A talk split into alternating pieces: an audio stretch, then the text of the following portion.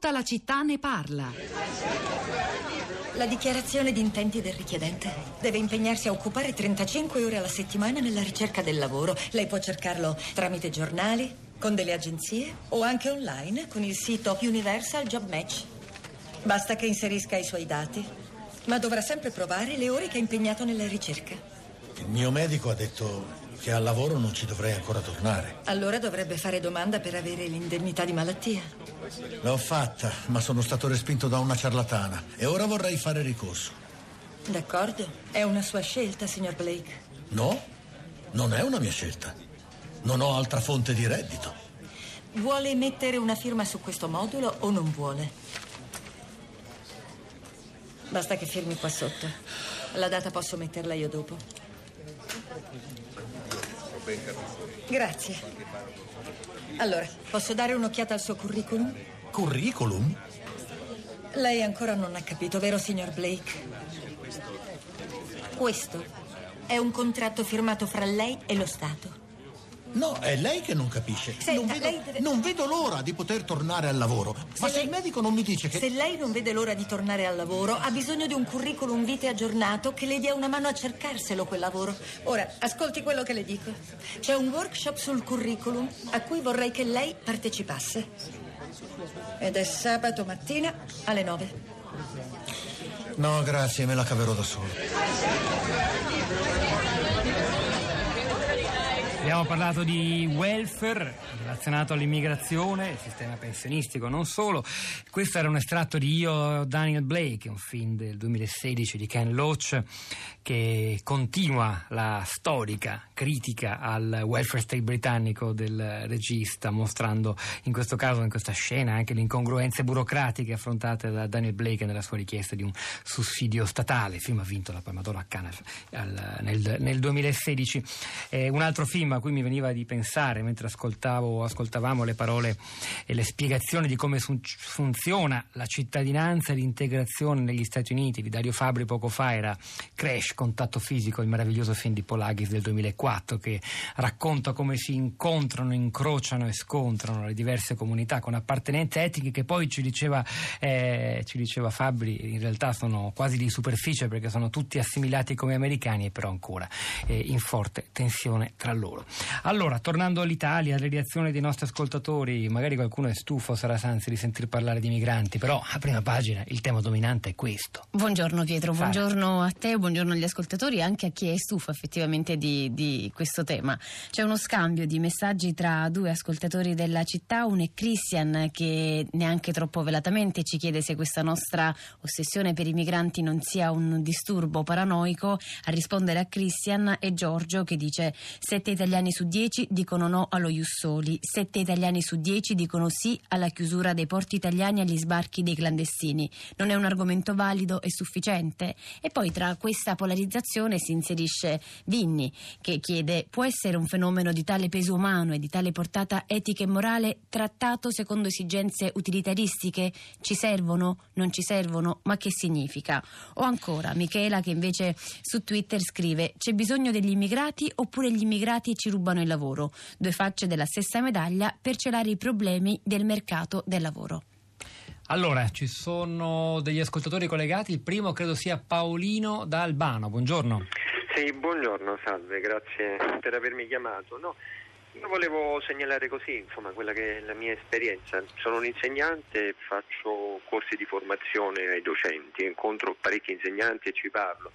Proprio qualche settimana fa un insegnante, un gruppo di insegnanti di una piccola scuola del Molise eh, mi diceva della loro preoccupazione per il nuovo anno scolastico perché insomma perdono alunni e quindi rischiano di non raggiungere il limite minimo consentito eh, per una scuola dire per vivere autonomamente quindi rischiano di essere accorpati. Insomma mi ha colpito perché dicevano speriamo che arrivi eh, qualche minore non accompagnato in più perché così forse riusciamo a riattivare il servizio, insomma il servizio scolastico che mi pare insomma, una forma fondamentale di welfare. Ecco. Quindi speravano negli immigrati, insomma, perché insomma, se no le scuole non dico che muoiono, ma insomma sono sottodimensionati e poi tutto questo comporta disagi, vengono accorpate con paesi non così vicini, insomma, spostamenti. È l'altra Italia, no? Quella, come diceva Leonardo Becchetti in trasmissione poco fa, se ci concentriamo eh, e guardiamo a Fiumicino, la stazione Termini o alcuni punti critici, i porti siciliani o Ventimiglia, vediamo un sovraffollamento Eh no, e troppi immigrati, poi invece... mm. Questa è un'Italia che mi, mi ha proprio stupito perché loro hanno detto speriamo che arrivi qualche perché anche negli anni passati, insomma negli ultimi anni sono arrivati alcuni minori non accompagnati e, e le scuole si sono potute dire, attivare, insomma se no loro eh, insomma, il Molise è un territorio molto sparpagliato ma immagino come il Molise ci siano parecchie altre situazioni in Italia perché a me pare l'Italia che sia anche un'Italia di paesi, soprattutto nel sud, insomma, e loro sperano in questo. Ecco. Grazie, grazie cosa. davvero Paolino da Albano. Io registro che via messaggio, via sms arrivano anche delle reazioni a quello scenario un po' inquietante per la verità, scenario internazionale con una regia occulta dei flussi migratori tracciato in questa trasmissione dall'economista e banchiere Ettore Gotti Tedeschi. Eh, Se Gotti Tedeschi ha ragione, scrive uno, eh, qui si sta parlando di governi elitaristici o elitisti che agiscono nell'ombra per fini a noi ostili con i migranti che sono vittime di tutto questo. Bello, no? Antonio da Lodi, buongiorno e benvenuto. Buongiorno. A lei Antonio.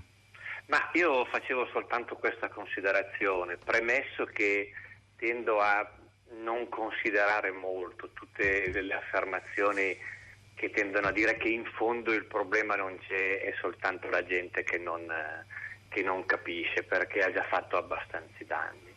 A me sembra che oggi ci siano dei costi da affrontare, i costi delle emergenze, i costi eh, della convivenza, i costi dei servizi, i costi delle parti delle città in cui gli immigrati, volenti o nolenti, vanno a insediarsi. Noi siamo in un mondo di welfare critico, ma che c'è ancora, che anche culturalmente mi sembra nasca bicefalo, no? è una forma di scambio tra i settori eh, più fortunati della popolazione i settori meno fortunati. Questa è la storia dell'Occidente dalla seconda guerra mondiale in poi. Oggi interviene un terzo soggetto che richiede delle risorse aggiuntive. Dove le recuperiamo?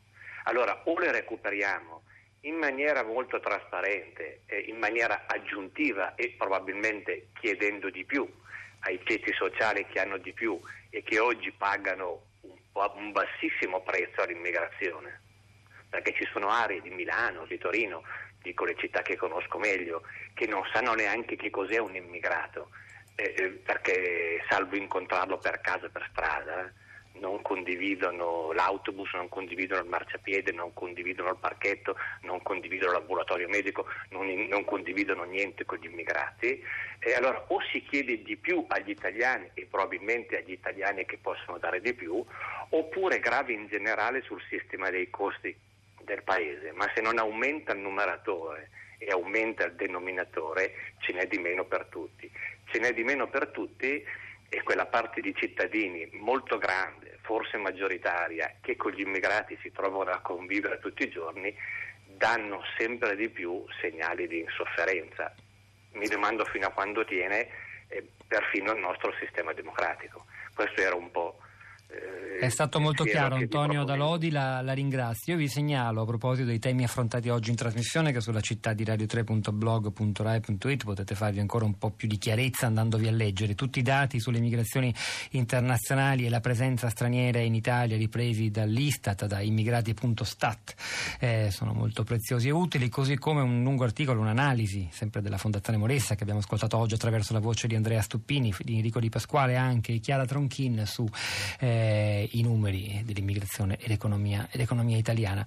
Allora, c'è un altro ascoltatore. Sara, forse se hai già qualcosa da segnalare dal web, poi torniamo a sentire il terzo ascoltatore. Abbiamo sì, vogliamo segnalare uno sfogo, uno sfogo molto acceso di Adele che scrive dire che non ci sono gli italiani che raccolgono la frutta e la verdura nei campi è una stupidaggine. Prima che arrivassero i migranti chi ha raccolto per secoli la nostra frutta e verdura? Noi italiani. Fino a qualche anno fa, prima di questo esodo, quando ero ragazzina, era normale passare l'estate nei campi, bastava andare all'ufficio di collocamento, c'erano gli annunci di lavoro. Eravamo italiani, tutti italiani. Provate ad andare ora a cercare lavoro nei campi, farete a botte con gli africani. Non dite stupidaggini, sarebbero moltissimi gli italiani disoccupati, io per prima, disposti a fare questi lavori. Il problema è che non si riesce più ad accedere, tutto appaltato agli stranieri, nel bene e nel male. E poi ci chiede, vivete sulla Luna? E poi pretendete che la gente non si incazzi, ma almeno dite la verità, tornate sulla Terra. C'è scritto un'ascoltatrice giapponese, sempre interessante la vostra trasmissione, grazie Yoshiko. Io verso il contributo pensionistico sia qui in Italia sia in Giappone, qui come lavoratore autonomo, qui è gestione separata. Non, saprei, non so se arriverò a 40 anni di contributi, mentre in Giappone sono 30 anni che verso contributi anche se non sono residente. Insomma, i sistemi funzionano in diverso modo. Ci sembrava interessante eh, questa testimonianza. Laura, eh, beh, insomma, li pubblico, li pubblico sul sito di Radio 3. Prima ascoltiamo la viva voce di Armando da Ivrea. Buongiorno, benvenuto. Armando mi sente?